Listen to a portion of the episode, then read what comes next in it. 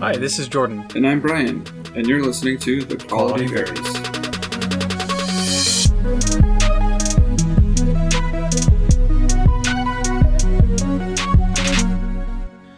Hello, Jordan. I'm looking at my calendar to my right. I'm stressed. I'm stressed out, man. What's going on? Between yesterday morning and Monday morning, I have about 2 hours that is not blocked out on my calendar. Wow. And I like to be busy. I don't like this, though. Not a fan. That sounds a little extreme. I live in extremes. And don't we all? What are we doing today, Brian? Well, I think you're pretty excited about what we're about to talk about. English. I think you're pretty excited about our topic tonight. I'm leaving all that in there. I hope you do. Yeah, so we're diving into D&D a little bit. Good old Dungeons and Durgans. Durgans and Durgans, hooray! I don't know how many weeks it's been since we've talked about it. Probably too long for some and not long enough for others. Mm-hmm. A new book came out a couple days ago. What was that, 2 days ago? Did it actually come out? Yeah. Wait, okay. What do you mean? Wait, what do you mean? I thought it was coming out next week. But Brian. But you and I have been reading it, so I thought that you had some kind of like special access to it. Because you're Brian, very special. I don't know if you're being serious with me, but if we had special access a week early, I would be spending thousands of dollars on marketing for this episode. All right, well, good to know. We would be the Dungeon Coach on YouTube. He did get early access about 4 or 5 days. Oh, wow. And if I was like him, I would be spending more marketing on that single episode that he released than on any other video combined. But, dang. Needless to say, no, it is out. I have the book right here that you can see, Brian. Nobody else can see. Your hand's over it, so... I mean, yes. Wow, that's... Are you petting it? Way to punch your mic with the book. Yeah, for that noise, that was the sound of early release bookage, apparently. Right to the mic. I am an audio expert. Yeah, well, you have a mic stand. My mic is just sitting on an upside-down basket right now, so I think we're both pretty professional. You don't need to tell the people that, Brian. We crammed... And we read this book, skimmed this book, and we got a couple other things we want to chat about. But full disclosure, I barely read any of it. That's okay. I did not read this book. We gave ourselves not a lot of time. The 2 hours that I gave myself yesterday, I slept for 3 hours the night before, so I took a nap instead.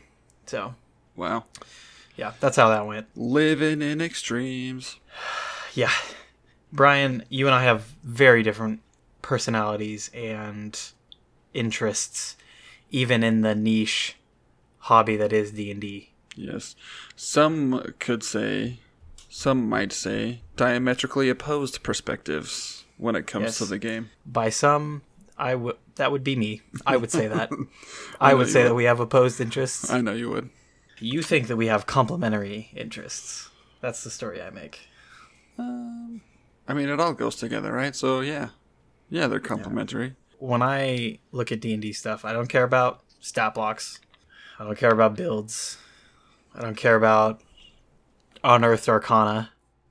I don't think I've ever read... There's good stuff in Unearthed Arcana. I think the only Unearthed Arcana I've ever read was when you, in the early days, when you were still trying to make a character exactly like Cloud from Final Fantasy, you sent me... Mm-hmm. A bunch of PDFs about tattoos. It was Noctis about... Noctis. Noctis. Thank you. Sorry, buddy. Cloud did come later, but... okay. The OG was Noctis. Anyway, well, continue. You sent me a bunch of stuff about tattoos, and at the time I was like, what the heck is this crap? I don't want any of this. Mm-hmm. It's good stuff. Some of that has been published now. I think most of that actually is official in the Eberron book. Oh, is that the book that it ended up on? Mm-hmm. Did that book release after we started playing?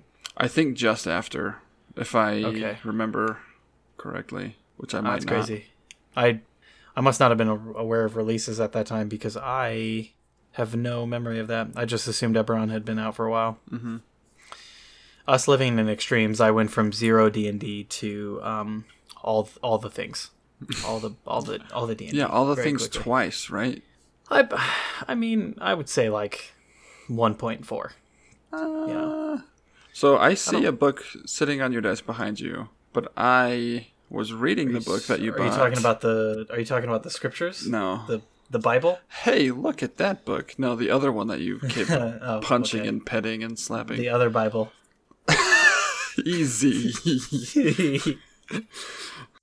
So you have that book, the early release, Wild Beyond the Witchlight, right there. But I was reading a digital copy, and I happen to know that you don't get the digital copy when you buy the hard copy. So you must have bought that book twice. Okay, first off, we got to make a comment on that real quick. So D&D Beyond does Facebook ads. Mm-hmm. And there are a couple things in life I'm confident about. I'm confident that the sun will rise in the morning. Mm-hmm. Very brave. I am confident that if I cold call 100 people in real estate, 98 of them will tell me that I'm the devil. Wow, that's very specific. One of them will take 5 minutes to understand what I'm actually asking them about. And then the other person might be interested in talking to me. And wow. The third thing I'm sure about is if I go into the comments of a D&D Beyond marketing ad. Is that a double word? No, I think you're good. Of a Facebook ad? Mm-hmm.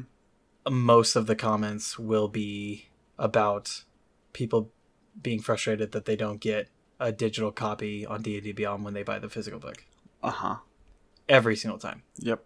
And if I look further down, I can also guarantee that there will spark an argument of people trying to explain to those people, albeit in probably more aggressive ways than they could do it, that they are two different companies and all the things that play into the reality of what's going on. Yeah, yeah. I get all that. But my point was... You have two copies of this book. Brian, I'm trying to avoid what you're asking me. And I'm not asking you anything. I'm telling you, you got all the D&D stuff twice. But you went from zero to everything twice in like zero time.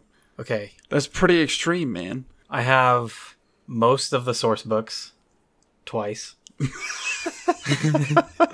And I have maybe 5 of the adventures twice. Good gravy, son. That's not that much. That is infinitely more than I have because I have 0. That's like handbook. Infinity. No, I don't have a player's handbook. My dad has a player's handbook. Oh, that's right. I have like 4 sets of dice and a dice tower. That's it, and some minis. I have 4 minis. That's there are some books that are just, it's a better experience if it has a lot of good content, mm-hmm. to the point where I just enjoy flipping open to a random page and seeing what the universe has for me today. Wow. Mm-hmm. That is a much better experience on paper as far as just leafing through pages and kind of seeing what comes up that interests me. I get that. You just can't do that on the online book. The online book is immensely useful for different reasons. Mm-hmm. Search functionality being the brunt of it. But yeah. And integration into a character sheet and character building. Yeah, I love that, by the way. Yeah. I will, and also, I am making fun of you right now, but on a real note, like a real note, I will always be super grateful that you do buy the digital copies because you can share them with me. And it makes making characters so easy. It is quite nice. I was logged in to, I become ignorant on what other situations there are. And I I had been logged out because I wasn't using my computer and I was just trying to go through D&D Beyond and I was trying to make something real quick. Somebody mm-hmm. had a question for me. Mm-hmm. I was like, what is this garbage? It sucks when you don't have everything, dude. The SRD rules are crap. I mean, don't get me wrong. I mean... They're there for a reason, and their purpose is fulfilled in tantalizing you to come further in. Yeah, there's a game. I think I've probably spent more money on this than I have on this other game. But Path of Exile. Have I ever talked to you about this game before? Multiple times, yes. So quick version, if I've never talked about it on air, but it's the free game that costs thousands of dollars. Mm-hmm. Nothing but your soul, as you've told me. Yeah, nothing but the soul. Mm-hmm. And it is a legitimately probably one of the best free games I've ever played, because you legitimately don't need to spend any money. Mm-hmm. Somehow I spent like $700 on that game. I don't know how. There's a cloth map draped over my desk. Holy behind crap, me right now, dude. Signed by the developers. That's like a big ticket item, dude. I don't know how it got there. One of those 3 a.m. drunk purchases, right? Yeah. Yes, one of those was true. Yeah,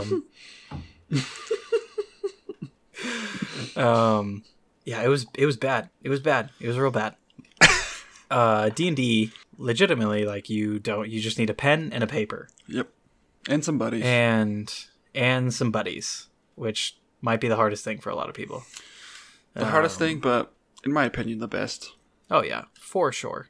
And somehow this free game, at the risk of embarrassing myself, and I get to challenge myself because, you know, I don't like when other people don't talk about money openly, but then I get uncomfortable when I talk about it. Mm-hmm. But with books and 3D terrain and minis, I've probably spent around... Oh, and all the digital stuff and all the digital, like, virtual tabletops and all that.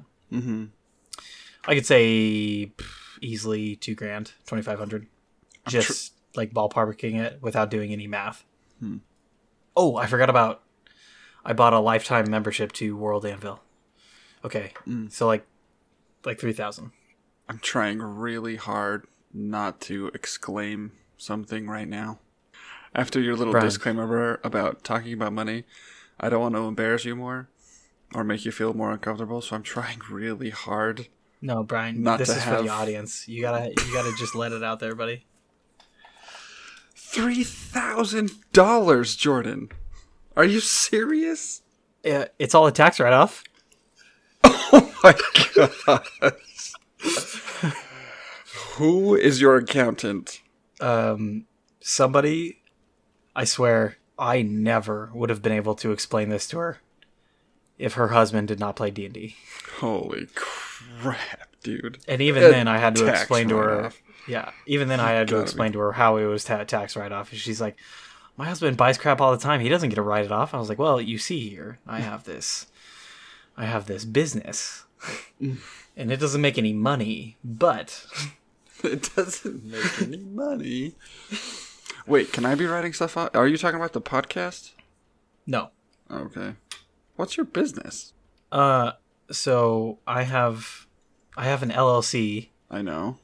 With the worst name in the world. I know. And since I did a random like one-shot thingy at a local game shop one time last year, this you know, everything's an expenditure. I do D&D and I make money for it, so I have expenses, and maybe I only made $30. In that one shot, and maybe I've spent $2,700.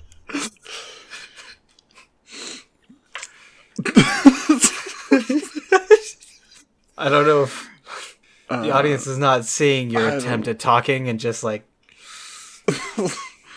I don't know, man. You're either a genius or need to be institutionalized for your own safety. Because that's quite a justification there, buddy. You made money on it one time, and so now you can write everything off. I think it's fantastic. Is that really how it works? Well, no wonder our economy's in shambles. At the risk of that not being how it works, this is all obviously, you know, a hypothesis. Okay. Oh, good. Yeah, but. In that hypothesis, yes, for the past 2 years, that's how it's been working. Well, I learned something tonight. Yes. So, needless to say, when that pirate campaign got delayed, mm-hmm.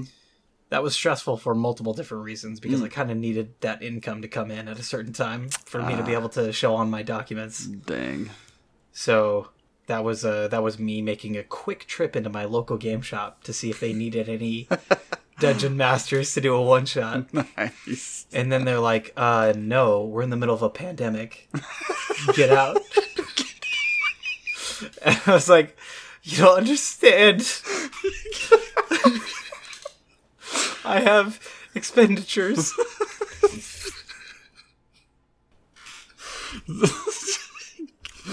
Get out.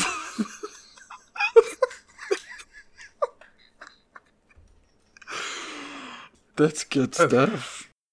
We've gotten that out of the way, okay? Oh, that was good. I enjoyed that. I have too many books, okay? You have too many books twice. Let's be clear. Maybe I'll... that picture that I put on the Discord of that tower of books. Maybe, send it to me. Yeah, I'll send it to you, and maybe you can throw that on the Instagram, and we can link that for the show. That'll be a good one. So... yeah, I really do this for the people because I'm not saying all this for myself. We know. We appreciate it. So this book that I got an appropriate quantity of, we just read through, skimmed a little bit of. I like to focus on the world building and the narrative aspects of it. Mm-hmm. Brian likes to make silly creations. Silly creations? How dare you? So I just want to dive right into it. I only look at the character stuff. Yeah, and I only looked at the character stuff in this book. And that's okay. I only ever look at the character stuff and like sometimes the magic items. Okay. Oh, cool. I mean, that's just I was prepared to have everything spoiled for you, but maybe that just means I can use more out of this book than I originally intended. Yeah. Mm-hmm. Yeah, and I do actually purposely not read the adventure books in case you do take stuff from them as our forever DM. That is actually I don't think that should ever be a thoughtful choice. I don't think that should ever be something you should be concerned about. I have a habit of, maybe this is a character defect, but my ego, which we're going to talk about at some point in the future. But my ego gives me a hard time on taking anything out of the modules that isn't heavily morphed, if that makes sense. Yeah, yeah. So you guys run into many things from many source books and many adventures. That gotcha. So yeah, I would never worry about that. So okay, well, cool. If maybe the only book I would ever suggest, possibly just because we're about to. Because of possible future things, is maybe Ghosts of Saltmarsh. Actually, that was one of the ones I was thinking about reading. Oh, well. The only things I took from that is just because I spend so much time just their diagrams of like ships and their descriptions. So I didn't take any of the story elements out of it. So. Gotcha. So you should be fine. Okay, so Wild Beyond the Witchlight, is that what it's called? I have this book right here next to me, which has already proved its use. Mm-hmm. Yes. Tell us why you're so excited about it. So I ran first. You're not in the group that was privy to this. Thank goodness. Like, you should be happy because it just dragged on and on. Mm-hmm. But in my other group, both of you guys are home in a homebrew setting.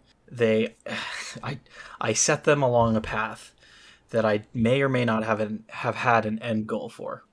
Mm-hmm. And I was trying to think of an end goal as the sessions were going, and it just wasn't coming to me. Oh, that's a terrifying spot to be. Yeah. At one point in time, they stopped an army from coming through a portal from the Feywild. Mm-hmm. And I was like, well, this is great. You guys did an awesome job. Somebody's going to give you a reward.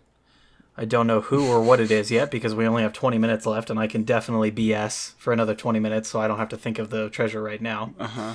But I made the mistake of a couple of these folks had stones with them that let them travel back to the Feywild. Oh, wow. And the players already knew, like, okay, these stones last for 15, 20 minutes before they kind of dim out if they're not in the Feywild. Mm-hmm. And so everybody just grabbed a stone and they just dipped back to the Feywild. The whole party. Just straight back there. I was like, oh, I literally don't know anything about the Feywild. Oh, good. Like, the army wasn't even from the Feywild. The army was just kind of chilling there. It was a long story on that one, but yeah, wow. They were in the Feywild now.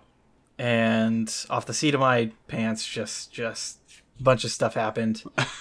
There was a waterfall with a bunch of colors. Somebody grew like a porcupine spine things from their back from touching the water. Another one got like 10 years older. Anyways, they're going through and they spend all this time in this village that they already don't necessarily know what's going on. And then they go to the Feywild and they still don't know what's going on. And this whole time I just am just spewing, I'm just throwing up just random stuff about what I think the Feywild looks like. 'Cause I have no clue. And so I'm sad that this book came out when it did, but I'm glad that it came out because it just gives me something. And I know there's some resources out there and there's some non-official stuff. And I think it's cool. I didn't confirm it, but I think this official book referenced an unofficial book on the DMs Guild. I have no confirmation for that. But if that's the case, I think that's a pretty cool thing. That just seems like a nifty little shout out.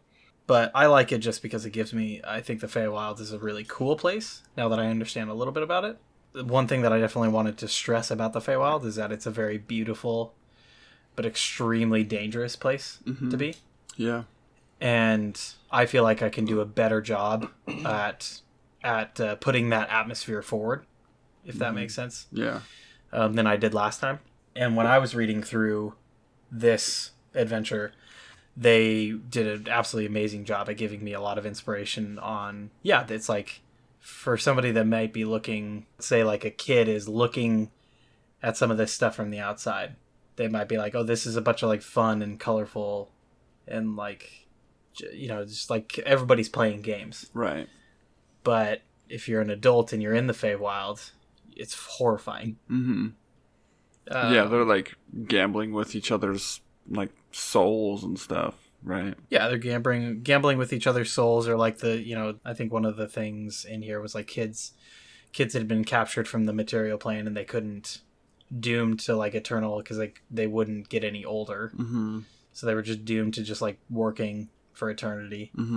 Yikes. Or like some of the stuff, some of the things that Matt Mercer put in, the forced theater, where when you got into the theater, it was like kind of your soul was given to it. And so from the outside, it looks delightful, but like they're doing, like they're dancing and chant, like singing against their will.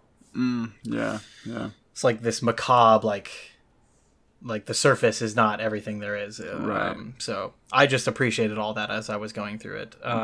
Some of the initial things that I wrote down, I love layers. And so right in the very beginning, they're like, hey, everything that happens through this book, like just be aware of and kind of look for significance with a couple of just these numbers, the numbers of 3 and 8, because they're going to show up in a bunch of different places. And 8 is an hourglass and the time means a lot of things here. And then 3 is also very significant in a bunch of different ways. And then I went through the rest of the book and there's like fairy rings where you can either use the fairy ring if you're a fae. Or like if you're not a fae, you have to have exactly 8 people in the ring or else it's not going to do anything. There were just a bunch of little things where the numbers would show up. 3 had a lot of significance as far as something about the universe. I don't know. It was getting a little bit too philosophical for me. Maybe I should have had you read that paragraph. But things come in sets of 3 a lot in the D&D universe. So like the coven that had taken over this Feywild area, there was a set of 3. And then the past, present, and future is a set of 3. Oh, yeah. So I liked the layers, and it was multiple times throughout the book where they just mention like 8 and 3, and if they kind of rewards the players if the players start to catch on and start to try stuff with those numbers because they would find a lot of success. So I like that because that's just, you know, the whatever amount of side stuff that just let the players explore and get something out of it. I always think that's cool. Yeah.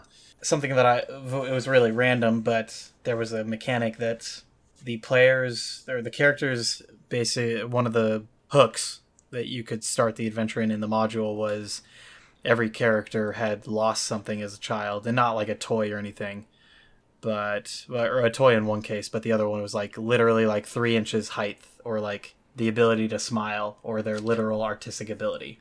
Right. Which I love, just, again, kind of what I was talking about with the Feywild aspect, where it goes, you know, it's much scarier than it seems originally. Mm-hmm. And until they get that thing back from the Feywild, they don't have the opportunity to gain inspiration in the game.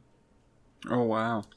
Because they're, like, the lore behind it is, like, there's just, like, this nagging. Yeah. Just, like, irritation. Wow. That's a big deal. Yeah. I love that because I suck at giving inspiration anyways. So I'm just going to tell them, like, you forever have lost something in the Feywild. Yeah. you can never get there. Yeah. So right in the first couple pages, that was something those were a couple things I really enjoyed. Did anything stand out to you right in the beginning? What sections of the book were pertinent to you for character stuff? Well, we can talk about my experience with the book real quick. So whenever a new D&D book comes out, like I said before, the only things I look at are character options. Another reason that I don't like the adventure books as much, the first one being I don't want to, like, spoil any story that I might play someday.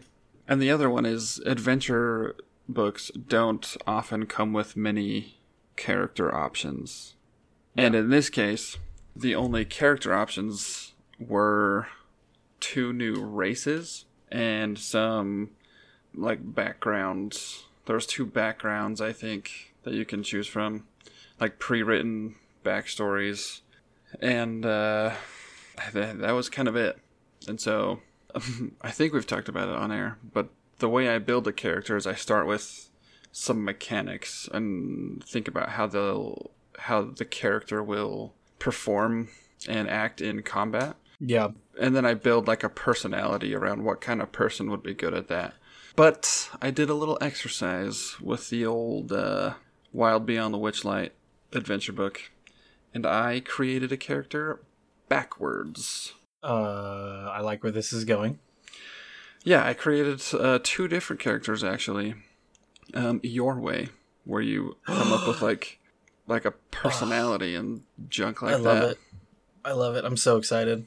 And I didn't even do any mechanics or, like, anything. Okay, real quick, because I forgot. I'm twice as excited about what you're about to say to me.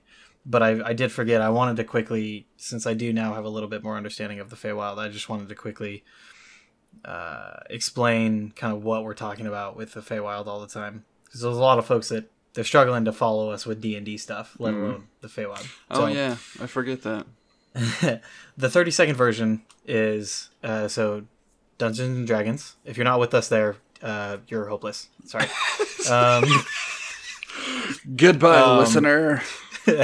Single listener. Wait, come back. We need you. It's a single. Yeah, at least leave a review on your way out.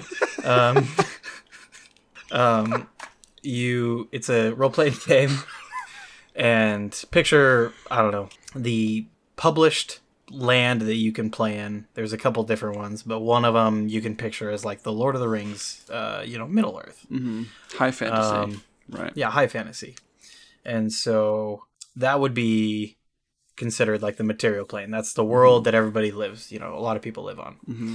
But then you have, like, hell. Hell is a different plane of existence in the D&D universe. Right. And in D&D, there's, the nine levels of hell? The nine hells, yep. Nine hells. There's nine levels, yeah. Some Dante's Inferno. Yeah. For you. So you got that. You have, I think it's called Mount Olympus, which is a little bit of the opposite. Then you have elemental plane. Mm-hmm. You have the plane of air, which is just an elemental plane, and it's just literally just wind all over the place and with clouds. Some rocks scattered about. Yeah, yeah. And then you have elemental plane of water and all that stuff. And then you have the Feywild and the Shadow Realm. How am I doing on my 30 seconds? I think I'm doing good. Yeah. And those are called mirror planes, and they're kind of on each side of the material plane. And the Feywild is kind of the Shadowfell is kind of like the gloomy Black Mirror version of the material plane, and so there's a lot of similarities. And maybe like a castle on the material plane is like this rot infested like elder tree or something, you know, in the Shadowfell. Yeah. And the Feywilds is also a mirror plane, but it's picture like a high saturation, high saturated, just high fantasy, just colors everywhere. Yeah, like the grass is like magenta and like bushes are like blue, stuff like that. Yeah. So like a castle in on the material plane would be just this dark thing in the Shadowfell, and in the Feywild it might be like a tower of crystals or something. Yeah. So they're kind of aligned in that way, but yeah, in the Feywild there's, you know, fey beings, and you get a lot of like elves. Elves came from there, I think. Am I right on that, Brian? I don't know. Okay. I know where elves came from in the Lord of the Rings universe, but I don't know where they came from in the D&D universe. Gotcha. Well, mirror planes, that's basically what they are. And so if somebody's in the Feywild, it's just this weird upside down. In Stranger Things is a good way of maybe describing... Is the Shadow Realm what I'm thinking of? There's not another name for it. The Shadowfell? The Shadowfell. Yeah, that's what I'm thinking of, right? Yeah. The mirror. Okay. Mm-hmm. Yeah, the scary, spoopy place. So that's like the upside down in Stranger Things would probably be a pretty good example of the Shadowfell. If you just picture the opposite of the upside down, that would be kind of the Feywild. So we'll see what I cut out of all that explaining in the post. But Brian, you made a couple characters out of it, the little that was in there. And I'm so excited. What do you have for us? All right. First, I'll give you the first, last, and the last first. So the second character I made is a fairy. The fairy is typically in D&D only a monster race. You couldn't ever play as a fairy until last week. So I made a fairy ranger. Oh, that sounds so unoptimized, and I'm so excited. Actually, hyper optimized, and I'll tell you why. All right. I can't completely break the mold here, Jordan. I gotta do something. I gotta do some power building. Yeah.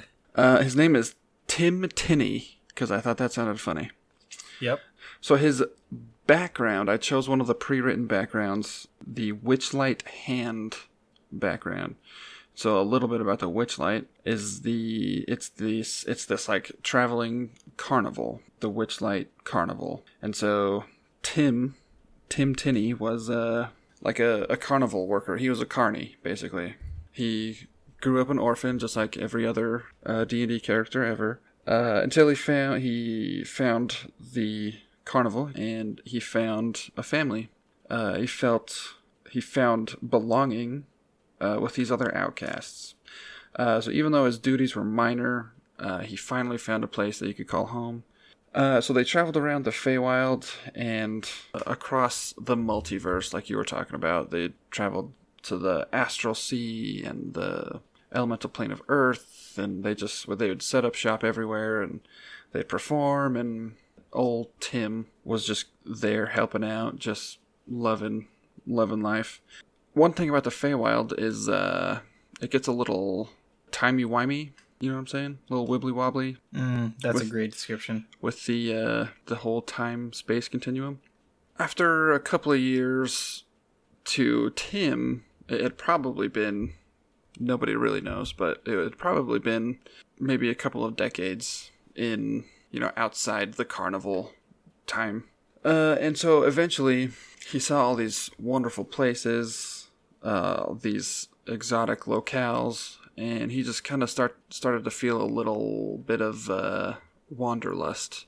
He started to yearn for an adventure all his own. And so he went to the owners of the Witchlight Carnival, Mr. Witch and Mr. Light, and they were inspired by his call to adventure. And so they, as archfey beings, blessed him with some strange fey magic, and he became a fey wanderer ranger, and bade him to wander all the wilds of the multiverse with these new gifts.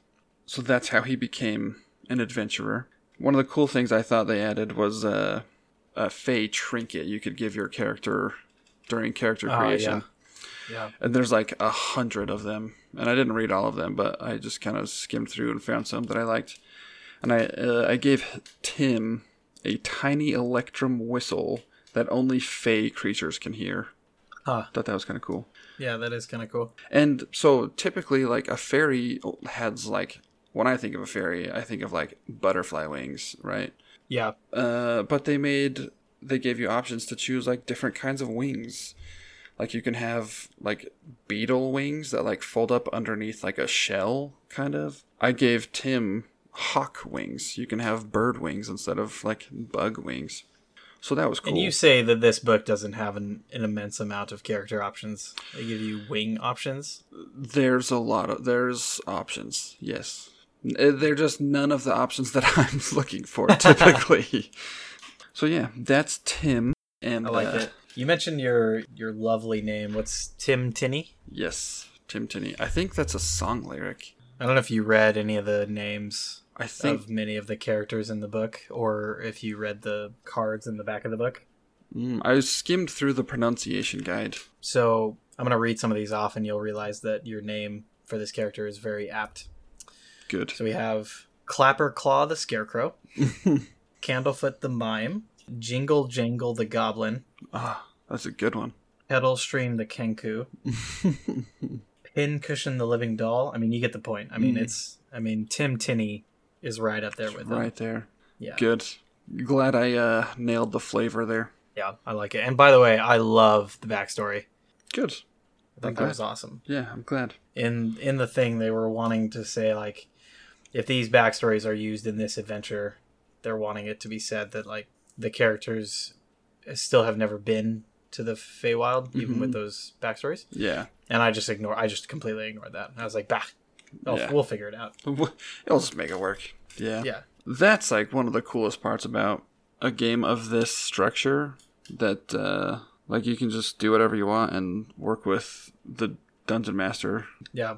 Just kind of bend the things to make it meet. I don't know. I like that. I like it. Yeah, I'm a fan. I will say another. You kind of mentioned it a little bit, and I'm going to take it from the DM angle. Mm-hmm.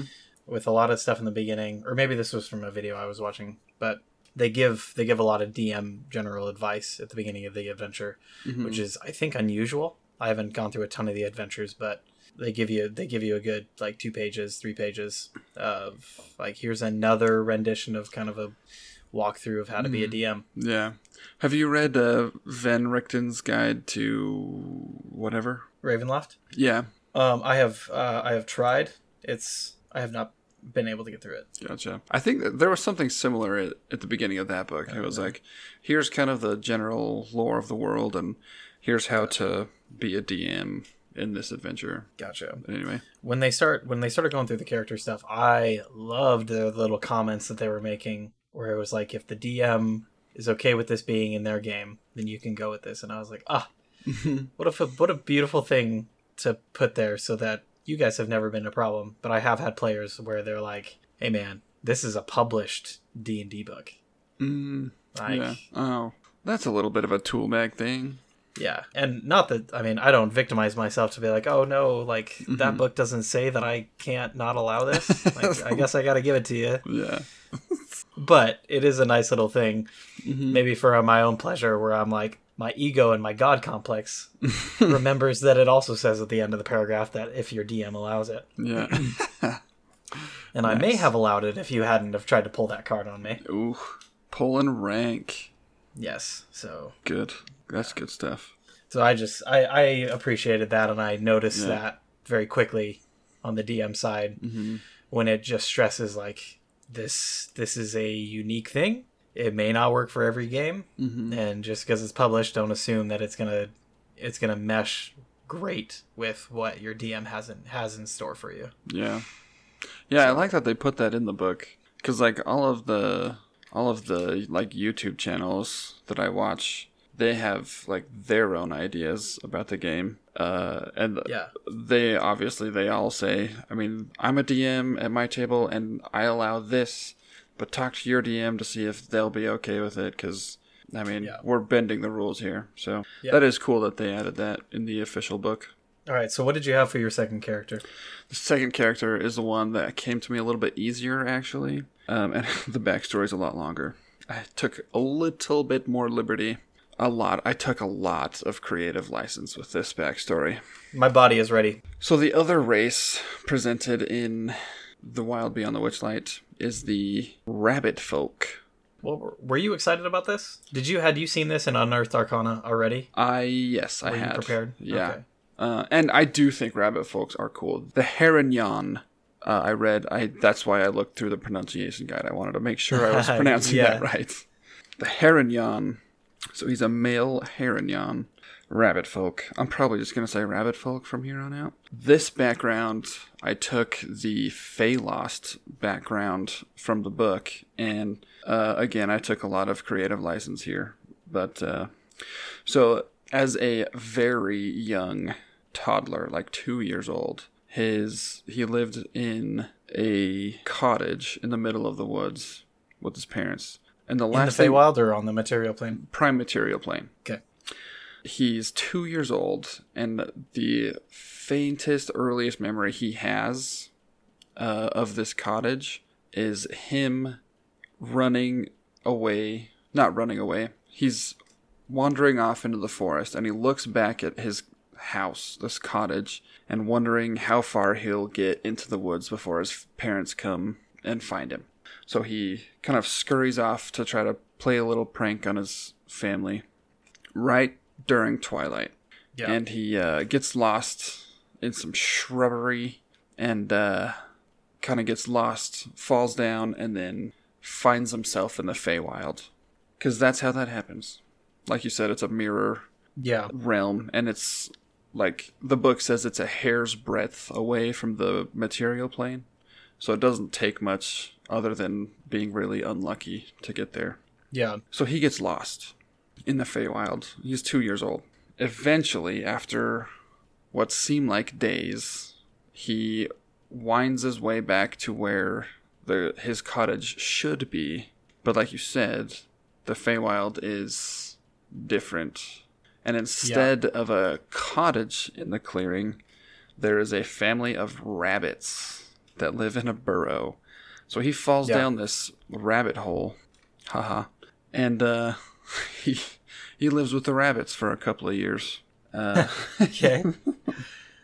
So he lives with the rabbits. Man, just commit.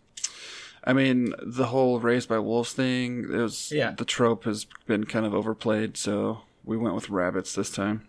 I should talk to you one day in another episode. Apparently raised by wolves. There's some story in my family about some kid in the pioneers in my Homer family. Mm-hmm. That was protected by wolves for like a day or so. I believe it. Yeah, we'll have to talk about pioneer stories. That'd not an exaggeration, by the way. Yeah. I just feel like I have to give that disclaimer after our previous episode. Okay, so raised by rabbits. Yeah, raised by Feywild rabbits. They're not your average, ordinary, prime material rabbits. They're fancy rabbits. Like Peter Rabbit. They can talk. So they raise him, right? But the Feywild is this weird place, right? And it's kind of insidious a little bit. And so he spends enough time with these rabbits in the Feywild, in their home. Things starts to change, right? He doesn't realize that things are changing. Anyway, he goes on another walk, this time early in the morning in the Feywild before the sun rises.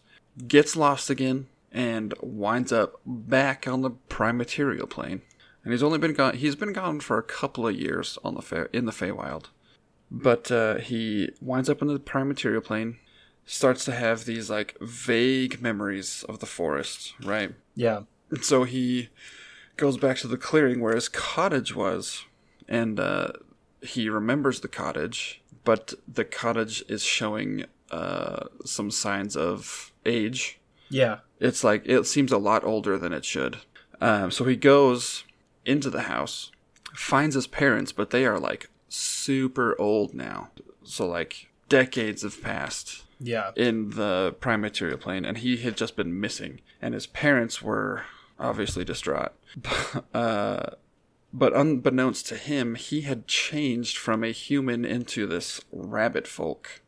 So, so he was a full human in the beginning. Oh, okay. Right. Very interesting. Right. And that's like the big like liberty that I took with this, because that's not how the rabbit folk came about. Oh no, but I mean, if you were to come to me with that, I would be 110% down. Right, that's a cool thing, right? Yeah, like that's so dope. Well, and it's like the it talks in the like that's not necessarily the origin it may give for Harengon, mm-hmm. the rabbit folk. I see why you chose rabbit folk. Yeah. But they mention elsewhere in the book that when you're in the Feywild, things start to change physically. Mm-hmm. Like you get tufts of fur or things like that. Mm-hmm. Yeah. I'm super down with it. Yeah. Yeah, so I kind of took everything that was there in the book and I just kind of cranked it up a little. Yeah, as you do. Who, me? So his parents barely recognize him, but he does still look enough like himself that they recognize him fairly soon. And so he lives with them for a few more years. But then, unfortunately, they pass away because they were super old. Yeah. So they die, and he's still, like, early teens, like 13, 14-ish. I don't know. So he wanders again, but he stays on the primaterial plane. And then wandering kind of becomes his shtick. He does never stay in one place for more than 2 nights. And he just turns to the drink to kind of to assuage the pains of his lost childhood. A drunkard half-rabbit. Mm-hmm. I'm super down with this. Yes. Did I tell you his name? No. Okay, his name is Jackie Hope. I like it. I love that. So he turns to the drink, becomes an alcoholic, roams around, wanders around, stumbles upon this monastery in this little town that teaches martial arts. The headmaster there, or the head monk, I don't know the term for head monk at a monastery. He is a drunken master monk. And so he finds this little rabbit, half-rabbit alcoholic kid. And he takes him into the monastery and he trains him to be a drunken master monk. I understand this is high fantasy. This is taking a turn I was not expecting. I like it though. Yeah, so then he regains like purpose and direction in his life and then he becomes an adventurer. Yeah. So I thought those two classes kind of embodied the kind of random nature, the kind of unpredictable nature of the Feywild. Yeah, it was an interesting exercise for me to start with a character and end with a class because I go in reverse of that normally. So how, because I have done the other way as well, where there is a mechanic that you want to do. Mm-hmm. So I've done that as well. So for you coming into the other, doing it another way, did you enjoy that? I mean, how was that for you? I did. The narrative. Yeah, I really enjoyed it. Because Jackie kind of came to me as soon as I started reading about the Harengon. Yeah. And I was trying to think of like the Feywild, because they didn't give any classes, and that's what I really look for. They didn't give any classes or subclasses in this book, and so I just started kind of going through other subclasses and like, what's kind of like, like wibbly wobbly, timey wimey, unpredictable. A drunken master monk. That's their whole flavor, is like moving weird, like the unpredictable combat style. So I went with that, and then actually, he kind of became Jackie Chan and Bugs Bunny combined, put together. Yeah. So, big fan. That's Jackie Hope.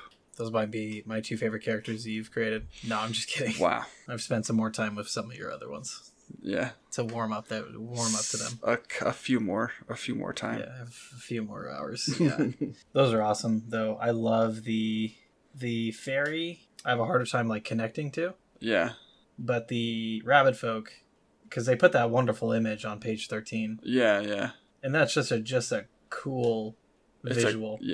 It's a cool race. Like I think isn't there a movie where like the Easter Bunny is kind of like this kind of rugged? Oh, I don't know. I do. There was a couple kid movies about hamsters. Yeah. Not that one. Okay. It was like Jack Frost and Santa Claus and the Easter Bunny and like some other like, I don't know, holiday based characters. Like I know in like the third Santa Claus they start throwing like all the I think in that third Santa Claus like the Easter Bunny is like this like in my head like he was like older like rugged like gravel kind of like gravelly speaking. Yeah, the movie I'm thinking of is like it's a CGI like kids movie. I think it's called Legend of the Guardians. Gotcha. And the Easter Bunny is like this like he's got an Australian accent and he's like he like throws boomerangs and stuff and he's like this like really bad A fighter guy. So that's cool. The rabbit folk kind of lends itself to that. And the mechanics of the rabbit folk are great as well, as far as adding, you get to add a D4 to dexterity saving throws. Yeah, some of the racial bonuses are really cool. Yeah. Again though, the fairy ranger will be the most broken, like low key the most broken character on your team probably. Yeah, I'll have to keep that in mind. Thanks for letting me know in advance. Yeah. Remember the rabbit hop from the rabbit folk, because that was the main thing I wanted to mention. I love this rabbit hop thing. I just think it's a really cool. As a bonus action, you can jump number of feet equal 5 times for your proficiency bonus without provoking opportunity attacks. Yeah. Like, what a cool... Super cool. Yeah, I just think of so many instances where that just gives you... And that's as a bonus action. Yeah. I like it. I like it a lot. Yeah, super cool. Super cool. I think immediately of rogues, but I also think of like... I think of like a wizard who like can jump in and do like a devastating... melee attack and jump out. Yeah, super cool. There's there's so many cool things. Yeah. But like, remember Steven's Aarakocra monk who just fly around everywhere before I killed him. Yeah, before you killed him.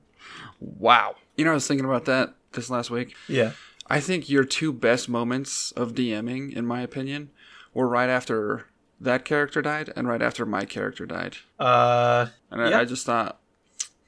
Killing us must give Jordan some kind of superpower or something. It was, that's a whole different conversation. I mean, that's such a can of worms. Yeah, it's a can of worms. But yeah, I do vividly remember planning those sessions into like the session after each of those deaths. Mm-hmm. Those were very fun sessions and like definitely ones where. I sat down and I already like I was excited. Like I didn't, I don't know what I'm gonna do. Mm-hmm. And sometimes I feel anxious and like I'm avoiding it. Mm-hmm. But like those two sessions, like I didn't know what I was gonna do, but I didn't care. Like I was just pumped. Mm-hmm. And I sat there for like 5-6 hours and just I use notepads in the beginning for a lot of stuff. Yeah. And it starts to become a real problem when there's just piles of like note paper just like scattered around because I'm trying to just write fast enough for mine. So like I said, can of worms. Right. But yeah, what were you saying about? Sorry. I was talking about flight in player characters. Oh, that's right. Yeah. Flight. Yeah. But just imagine if he had a bow. Right. Imagine giving him a longbow with 600 feet of range and he could just fly. Yeah, it's busted. That's why the fairy ranger is gonna be like one of the most annoying and overpowered characters on the team. Yeah, I mean it's always exciting that a ranger gets to be powerful though, because that hasn't been the case in the past. Yeah, I love, and partly because I like hiking and exploring in real life, and so that flavor is just so appealing to me. But they do kind of get dunked on in the D&D community for being subpar fighters.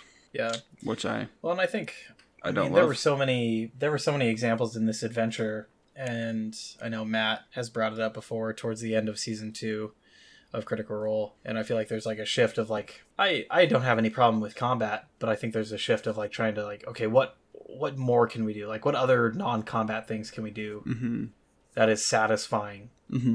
For players to dive into. Yeah. And I'm all for that.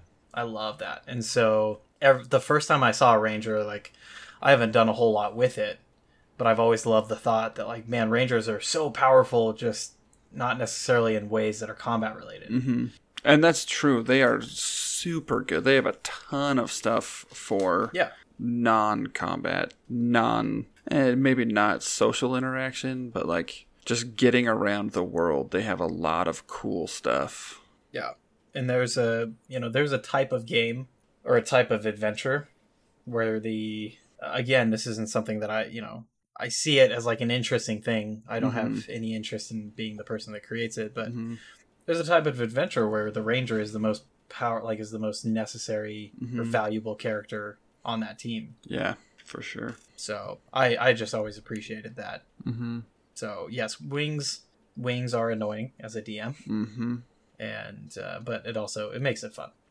The first time Steven's character, for those who don't remember, Steven is another player in our D&D group. The first time he wanted to fly from Phandalin to Neverwinter, I was like, okay, what do I do? How can I mess him up? Weather. Oh my goodness, weather is a thing. Like that was how it went in my head. Yeah. And I make a story that ended up being a fun thing for him, because he got lost in the woods and they had to fight with the merfolk and or the Otoa or whatever they're called. I don't know. Yeah, so he made me remember that weather is a thing that can happen sometimes outside. So but I liked it. Well, I fully approve of those two character builds. Good. I'm fan of them.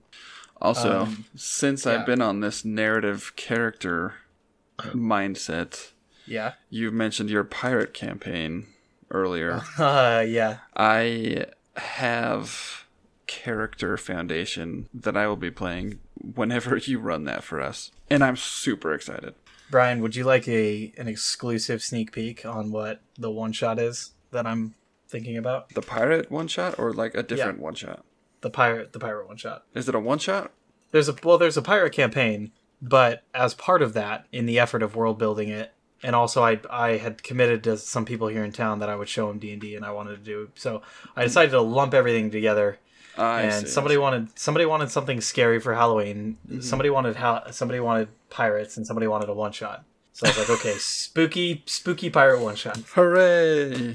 Done. D&D. So, would you like me to give you the brief of the spooky pirate one shot? I would love nothing else.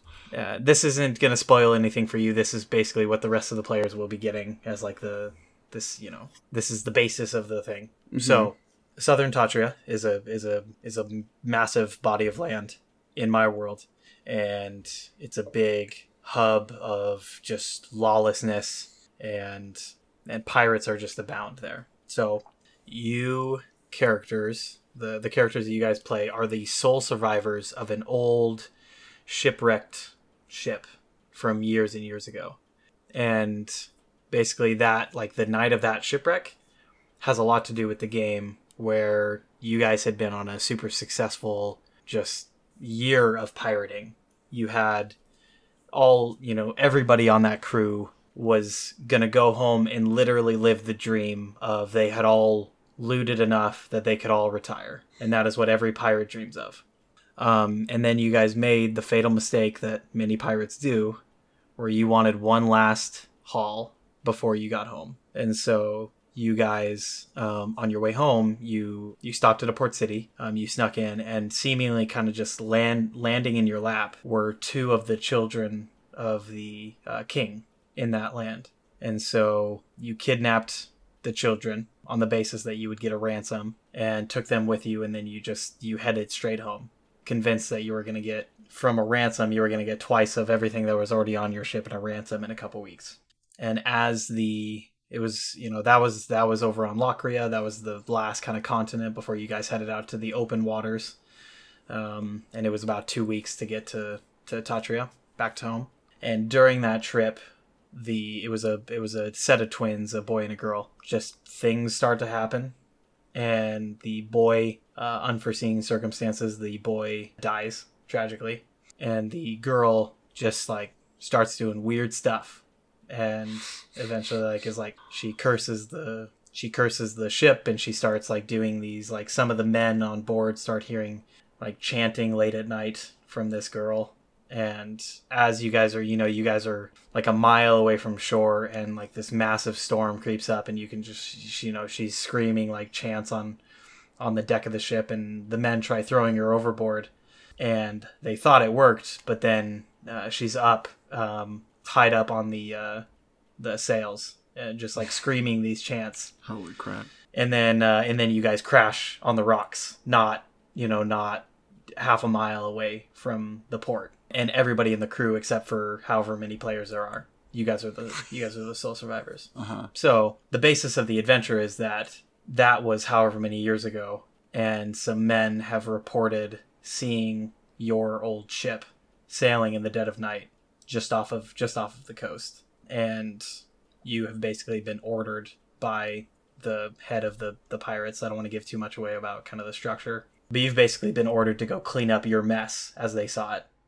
and so you guys go out on a different ship, and you got to go figure out what's happening. And it's just a nice little spooky sesh, you know? Dang, dude, that sounds heckin' fun. I'd play that in a heartbeat. So that's kind of the one shot that I'm planning. There's a couple things that I'm really looking forward to kind of mix it up a bit. Uh-huh. And as always, I am very excited to try to fit this into one session. The curse of the one shot that never ends up being a one shot. Yeah.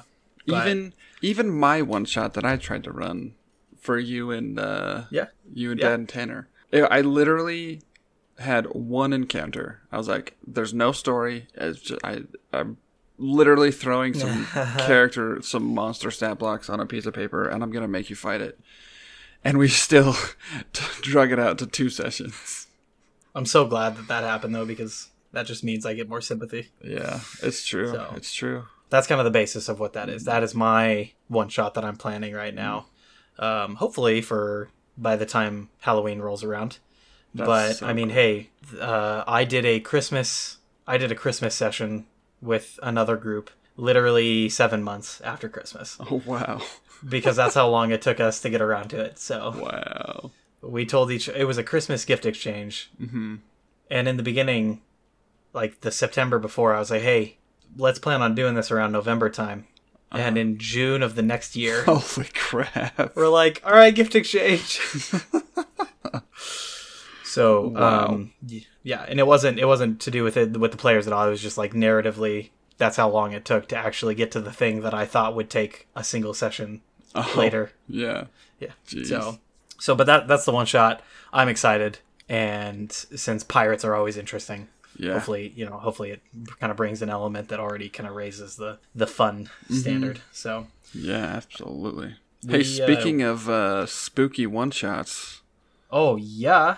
Can I just say, I have always hated horror stuff. I've never liked it. I've always hated being afraid. Yeah. Like, this is a little embarrassing, but like when I was a kid, I couldn't watch Scooby-Doo like right before bed, because like the bad guys would like give me nightmares, and I hated it. Yeah. I've never liked being scared, and I will stand by that. I think that not enjoying being afraid, not liking fear, is evolutionarily and psychologically superior to people who enjoy watching horror movies. Okay, I don't like scary stuff, but I don't know if I can put that under my mantle and sit there proudly with it. Does Maddie like scary stuff? No, she's a sane person. That's good. That's a as far as things to have in common, I feel like that's a good one. Yeah, that it sure makes movie night easier. But anyway, I've never liked horror stuff. I've never liked scary things. But paradoxically, Halloween has always been my favorite holiday. Of course. Dressing up as something scary was cool. And the candy kind of helped, probably. But that spooky ghost pirate one-shot sounds amazing. We just, I just barely finished Ashley Johnson's one shot from Critical Role, and it was pretty spoopy. It was pretty spoopy, and I loved it. So first off, this is the first time anybody has ever been able to witness Ashley Johnson. So Ashley Johnson, Critical Role. Mm-hmm. She's the only player that had not yet DM'd, if I'm correct. I don't think. Yeah, she was. I think the last the last player. Yeah. Wait, what?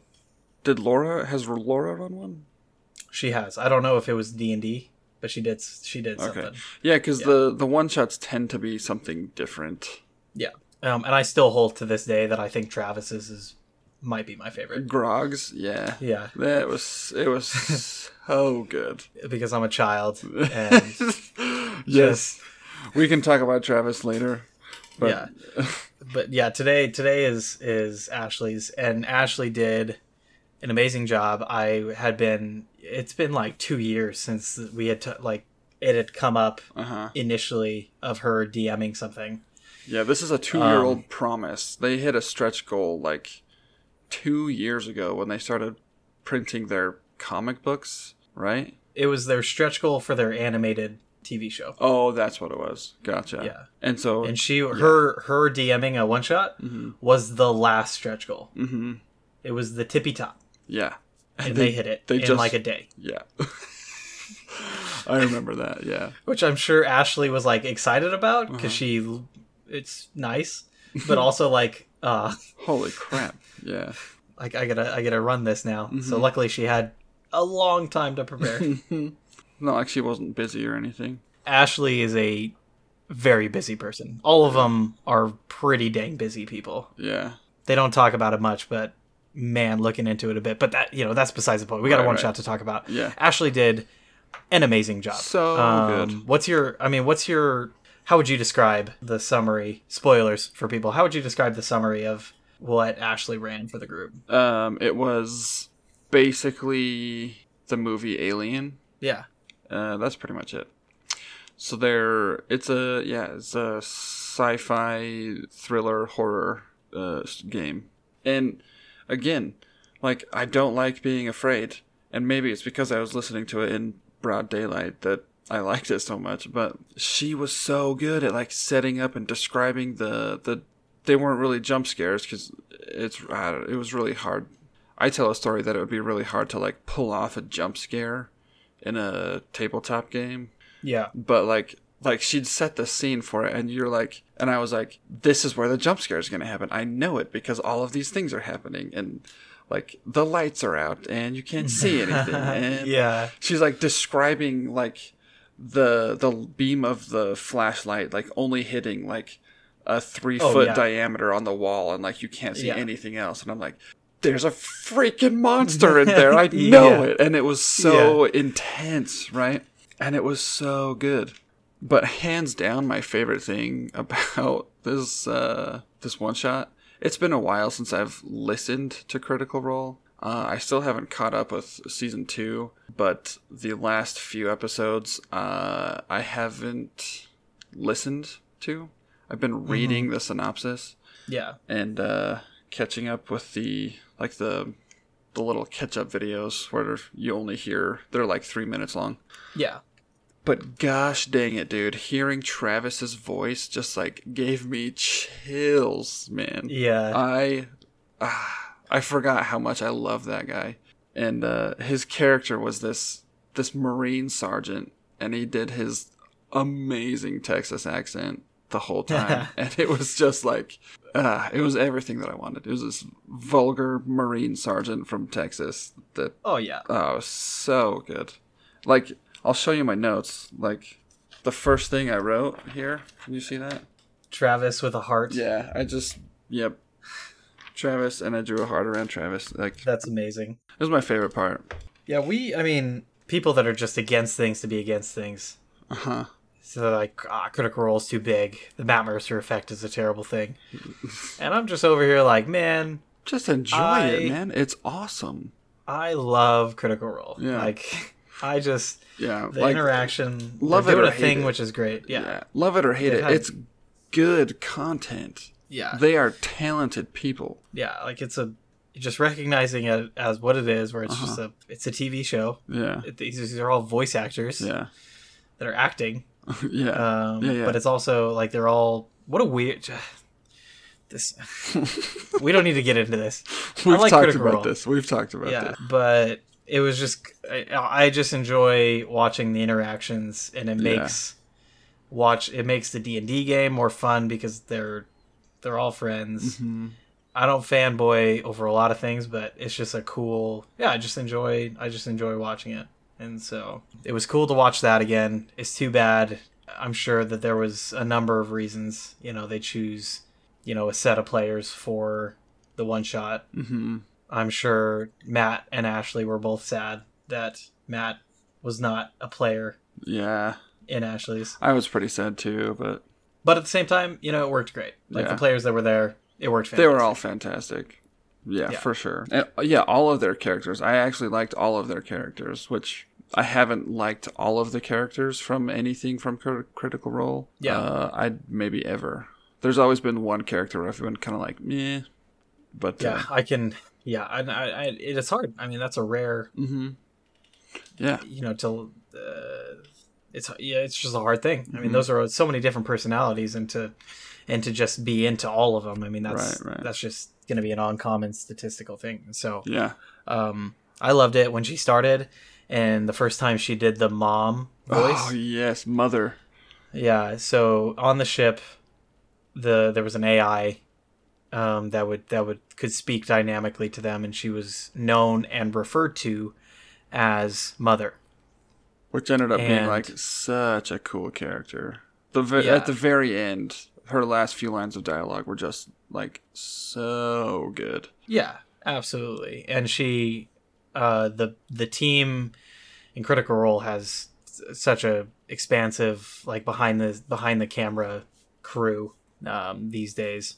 But the team had set up a foot pedal for her, so she would press on the foot pedal whenever she wanted to speak in the mom voice, and it was just this echoey, chamber-like.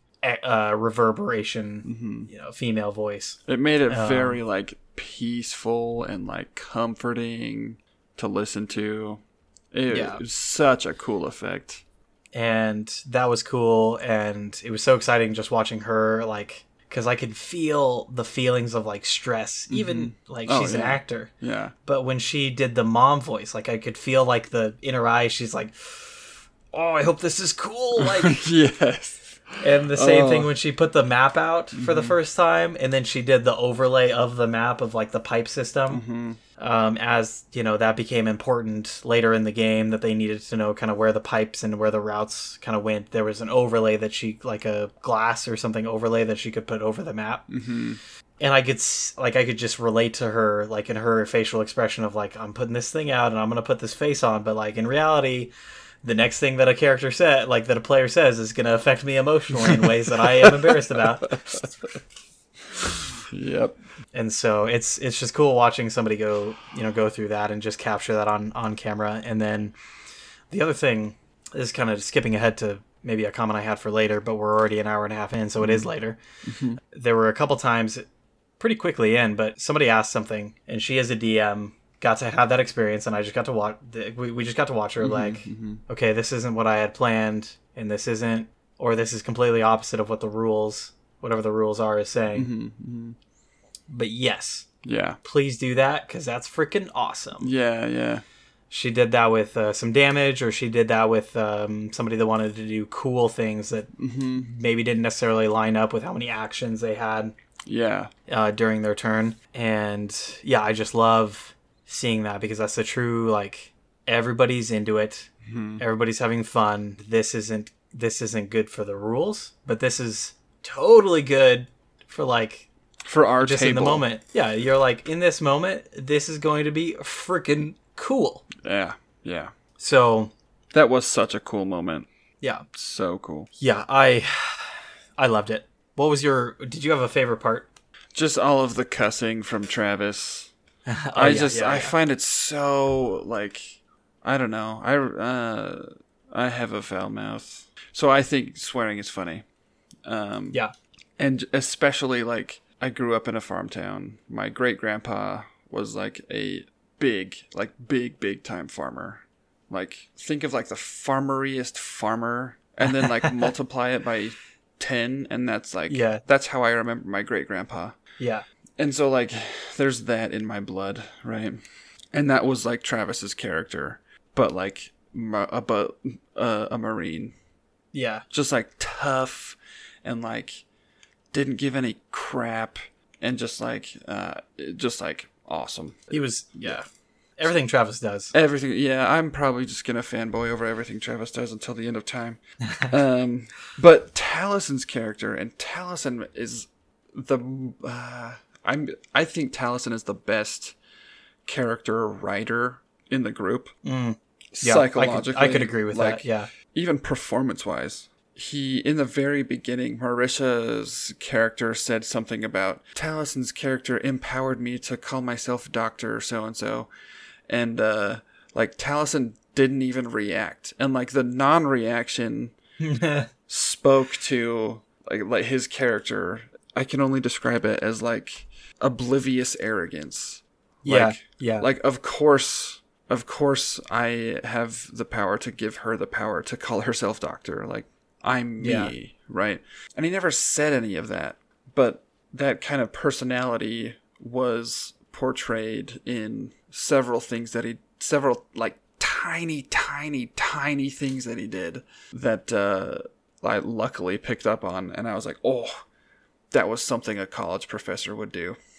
Yeah, totally. I love his characters. Mm-hmm. I think he does a great job, like, in the moment. I think all of them do a great job staying in character. Yeah. But him especially, though. Like, yeah, he shines. It's really hard for them to break Taliesin out of character. Yeah. And I remember, I think Marisha's character said something about, like, let's detach the Ark. They were on a different part of the ship than another, and it was important for them to separate it out so that the monsters didn't get in. Mm-hmm. And she's like, let's detach that. And just not missing a single beat, Taliesin, like, he, like, startled, and he's like, you don't have the authority to do that. Mm-hmm. Yeah. And I was like, yeah, it was such a cool moment. Yeah, if it wasn't, sure, that's exactly what somebody would say if somebody took the time to make a script, but Taliesin just threw that out because he was in character. Mm-hmm. And he's like, no, how dare you suggest that? Yeah. Yeah. So that's, things like that is just impressive to me. Yeah. Yeah, I love it. My favorite moment was Marisha's character at the end when she died. Yeah. That was a great, yeah, I just have, like, the ending. The whole, like, the last 15 minutes of that whole thing was just, like, epic storytelling. Yeah. And, like, one of the points I wanted to make about this was, I believe any story is only as good as its ending. And the ending of this story just sent this thing home. Like, the ending was phenomenal. Yeah. And it took every single person at that table to make it amazing. So were they doing spoilers for people that haven't gotten that by now, but were they, like, was she just doing a Planet of the Apes reference at the end? Yeah. Okay. Yeah, so at the beginning she said that this turned into a love letter to all of her favorite movies that she loved growing up. And so there was a lot of, I mean, it was heavily inspired by the Alien movies. And then, yeah, right at the very end. So their mission, we didn't talk about it, the character's mission was to escort the last remnants of the human race from this dying planet to a new hospitable planet. The Planet of the Apes reference was they landed on Earth, and the character landed, like, at the feet of the collapsed Tower of Liberty. Yeah. It was so cool. It was, oh man, that was such a cool part. It was. They did a good, It was cool. Mm-hmm. What were you saying about Marisha's character, though, at the end? Well, her death, she did a fantastic job of, like, her character was very analytical, and all the players did a good job of, like, surprises. Like, Liam's character was not human. Of course, Liam's character was all of that. Yeah, that's all Liam can do is, like, this. The weird stuff. Yeah. The weird macabre stuff is... Right. Yeah. I was like, as soon as all that started happening, I facepalmed and looked up into the sky like, of course Liam did that. Yeah. And so But Marisha's character, like, she was so, like, anxious, but, like, very, like, analytical about everything. Mm-hmm. And she did something, or, like, she was looking for a snake. I'll admit I was doing things while I was doing work while I was listening or watching it. Right. But she went, like, in the middle of this fight or at the end of this fight when everybody was trying to do this thing, and she remembered that her pet snake was still, like, who she had been looking for the whole time. She was worried about her pet snake, so she runs the opposite direction of where everybody's trying to go, and to this dangerous part of the ship. And she already had kind of seen that her snake was probably dead, but there was, you know, she was just portraying like it's her pet, and maybe the pet is still alive. You know, just the you know, the thoughts going through somebody's head. So she goes in, and her snake is super, like, not kosher anymore, and is all, like, weird and funky, and, like, slithers into her throat. And then she does something. I don't know exactly what she does, but then she just, like, you'll have to explain to me kind of what she does. But at the very end, at the very end, she does the thing, and then she just knows that she's gonna die. So then she just says, she just kills herself. And it, like, the way that she did it fits so perfectly with her character, and it's certainly like, it was, like, morbid, very abrupt, and super, like, just, like, so abrupt and, like, surprise. It took me by surprise how emotional it was, because you'd only known these characters for, like, 2 hours. Do you know what it was that she was doing? Yes. Like, in between, like, the snake coming, like, slithering inside. Okay, so what was it she was doing? So it wasn't her snake. So she was looking for her snake. Her snake was in the room where the asteroid, like, penetrated the spaceship. Oh, okay. And in its own little snaky cryostasis tube. And so, like, the microorganism that became the xenomorph was on this little asteroid. Okay. And so that was when the asteroid broke into the spaceship, it killed the snake right then and there. But she never had closure the whole game. And so right at the very end, they killed the big scary monster, right? And Travis's character had been infested, and his character's life was, like, ticking away. And so she runs. Can I also comment on, like, when the players realize that Travis doesn't have oxygen? Yes. Oh, that was such a good moment. Oh, like, he had been sprinting through the halls, and they realized, like, minutes later in real time that they're like, oh, like, you're not holding your breath this whole time. Yeah. So Marisha, she goes, or I forget the character's name. She runs to find her pet snake in the room where the alien, like, originated from in the spaceship. So there's, like, all this goop that, like, eventually evolves into the alien or something in the room. And she, like, finds the remains of her snake, and then, like, the black goop, then it, like, flies into her face, and it goes into her body. And she's infested at that point. And so, like, her body is now incubating one of, like, the big xenomorphs. Yeah. And so then, like, my favorite part of that is she was super analytical and, like, hyper insecure. And she always needed Taliesin's character. Oh, that's right. She always needed Taliesin's character's permission to do anything.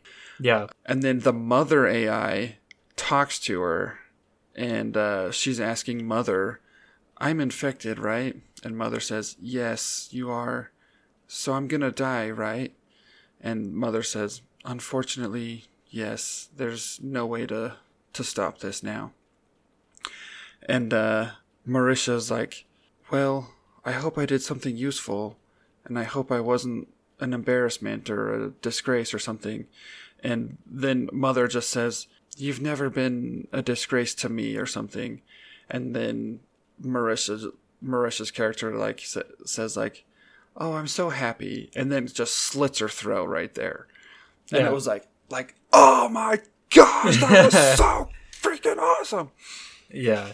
It was like so poignant, just top-notch storytelling all around. Yeah, and the fact that was again like that wasn't planned by the player. The player was just experienced, you know. Yeah.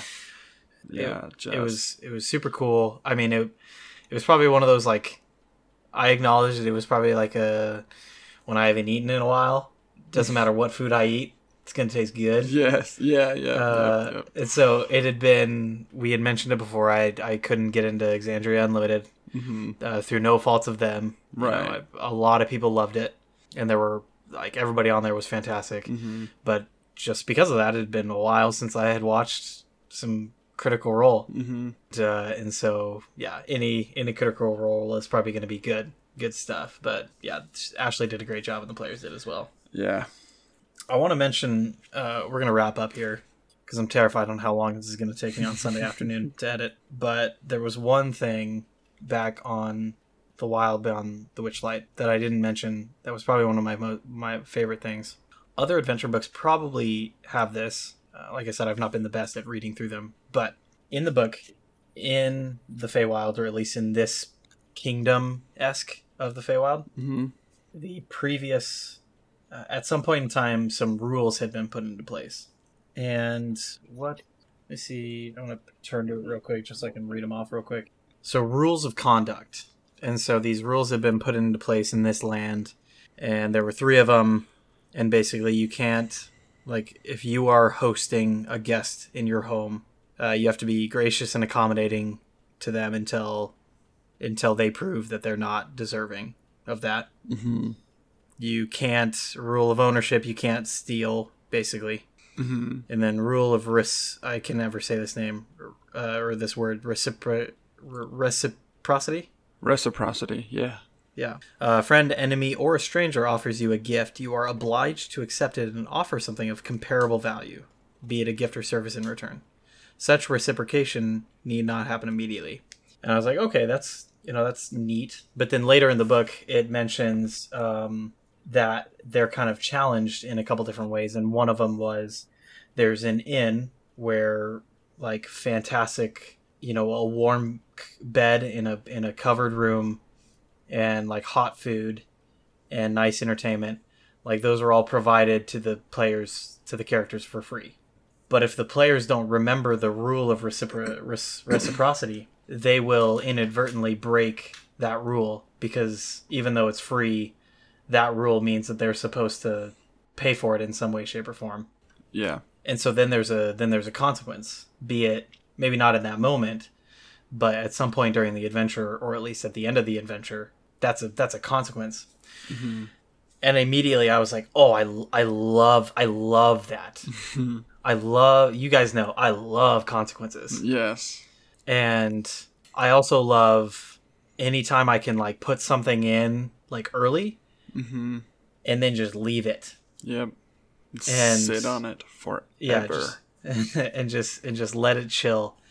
That's just super cool to me. And so that whole concept of like, okay, these are the things, and then however many sessions later, they're in this random place and they're just given something for free, which is very that's a thing that many D&D players value is free things, free stuff.